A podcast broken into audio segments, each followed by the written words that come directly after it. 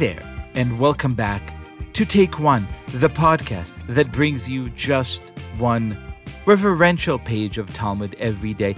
You know, the Talmud doesn't always break our hearts, it doesn't always touch the very core of our soul. Sometimes it's playful, sometimes it's tongue in cheek, sometimes it's stern and legalistic. But today, it gets right to the heart of the matter, to this deep sense of gratitude that we ought to feel for the people who came before us, especially our teachers, who made every effort so that we may grow up and understand what really matters in life. Listen to this amazing little passage.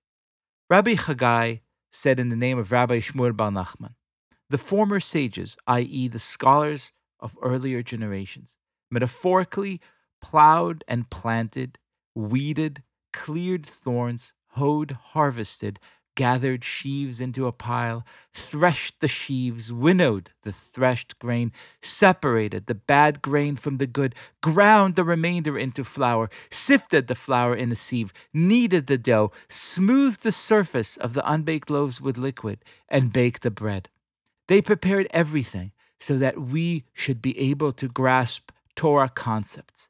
And yet, after all that, we have nothing to eat as we are still unable to understand the Torah properly.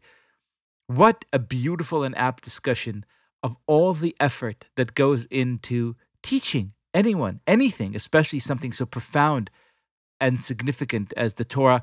And what an honest, candid, humble admission of our inability sometimes to really repay this debt of gratitude. And so, to discuss this passage and this idea, I have the great pleasure to welcome to the show my friend, one of the smartest people I know about education. How smart?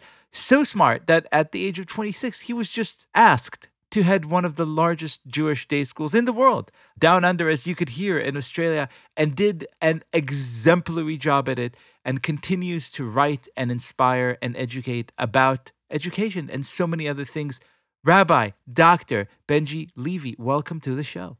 Liel, it's such an honor to be here after that generous, generous introduction. And I think the last time we were together was in New York around a year ago. So to reconnect over Torah, there's no greater way. It was a very different world back then in the pre COVID times, but the principle remains that these eternal questions that perplex us, and particularly you, the question of how do we properly educate, and also how do we properly express our gratitude for those educators remain standing. So, so tell us, how does this beautiful, beautiful passage from Rabbi Chagai, how can it help us think or rethink the way we approach education? So, Liel, it's a phenomenal, phenomenal passage that you've chosen here.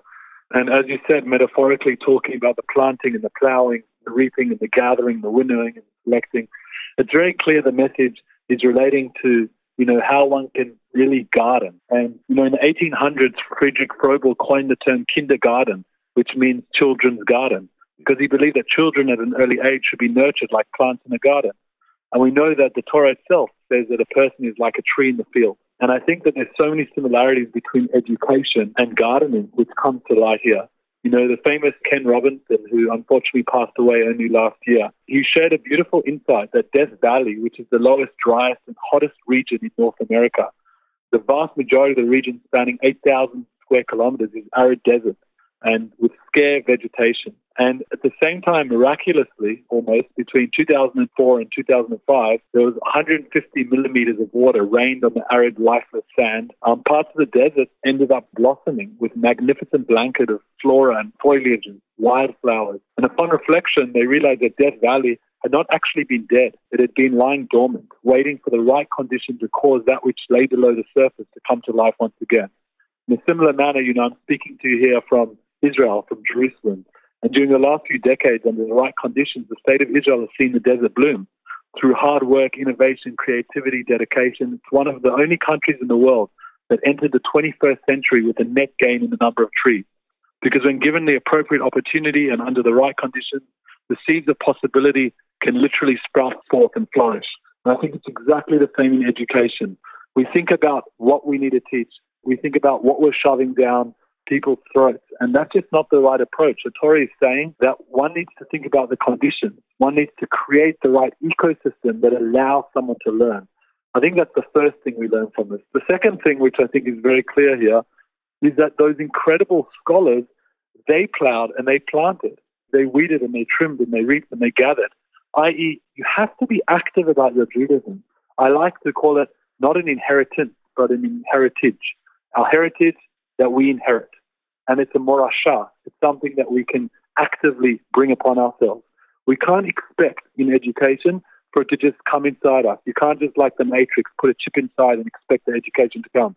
You have to work at it and you have to work hard. This may seem like an obvious point, but one reason why Rabbi Chagai, and I'm curious to see what you would think, goes to such length to describe every step of the process is precisely because he knows that so many of us would do what we're doing right now, which is basically seek to, um, you know, maybe outsource our children's education to say, like, oh, all we have to do is find a good school and they will do the work. All we have to do is kind of like, you know, put them in the right environment and, and it will take care of itself. And here he is reminding us that education is a multifaceted process that actually requires a lot of mindful, difficult steps in order to succeed. A hundred percent. I mean, we're living in a in a generation that likes to get the closest to the source that they can. You know, whether it's these different retreats, whether it's more organic food, and the same is here. We can't just you know have all these artificial processes and expect someone else to learn the Torah, so to speak, for us. We need to learn for ourselves. And I think exactly what you're saying. The onus is on each of us to, in a painstaking way, to put in time and effort. Lefum Tzara Agra says, according to the effort is the reward. And ultimately, that's because when we put ourselves into it, we can learn so much more. And I was just thinking, you know, the, the edition you were quoting was from the Vilna Shas. And there's actually a different edition from the Venice first edition. And it says, instead of Va'anu ein lanu malecho, we don't have what to eat. It says, Va'anu ein lanu pelecho, we don't have a mouth with, with to eat. And I think that adds one extra layer. And that is the mouth that is giving over Jewish education in today's day and age and the way we package it. And are we doing it in a palatable way? We have the greatest product. We are the worst salesmen. And I think you can see when it comes to, you know, different startups and different products, it's not always the best product that succeeds. It's the one that can be communicated in the best way. And I think, you know, while definitely there's an onus on our generation to own our own Judaism and to take that upon ourselves, there's many people that can't access it. And therefore, I think we need to think about innovative and creative ways to be able to pass it on, to be that mouthpiece, so to speak. And Liel, you know, I have to say that this podcast is a classic example of that. I can guarantee you that decades ago, when the concept of Daf Yomi was thought of, no one thought about a podcast in 2021 that's going to give a pet, give a mouth to be able to give that over.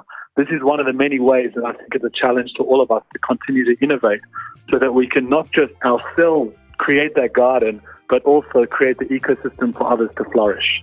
Rabbi Benji Levy, it is teachers like you that Rabbi Chagai had in mind when he gave us this great reminder of just how incredibly grateful we ought to be. Thank you so much for joining us. Thank you for being the mouthpiece of Torah in the 21st century.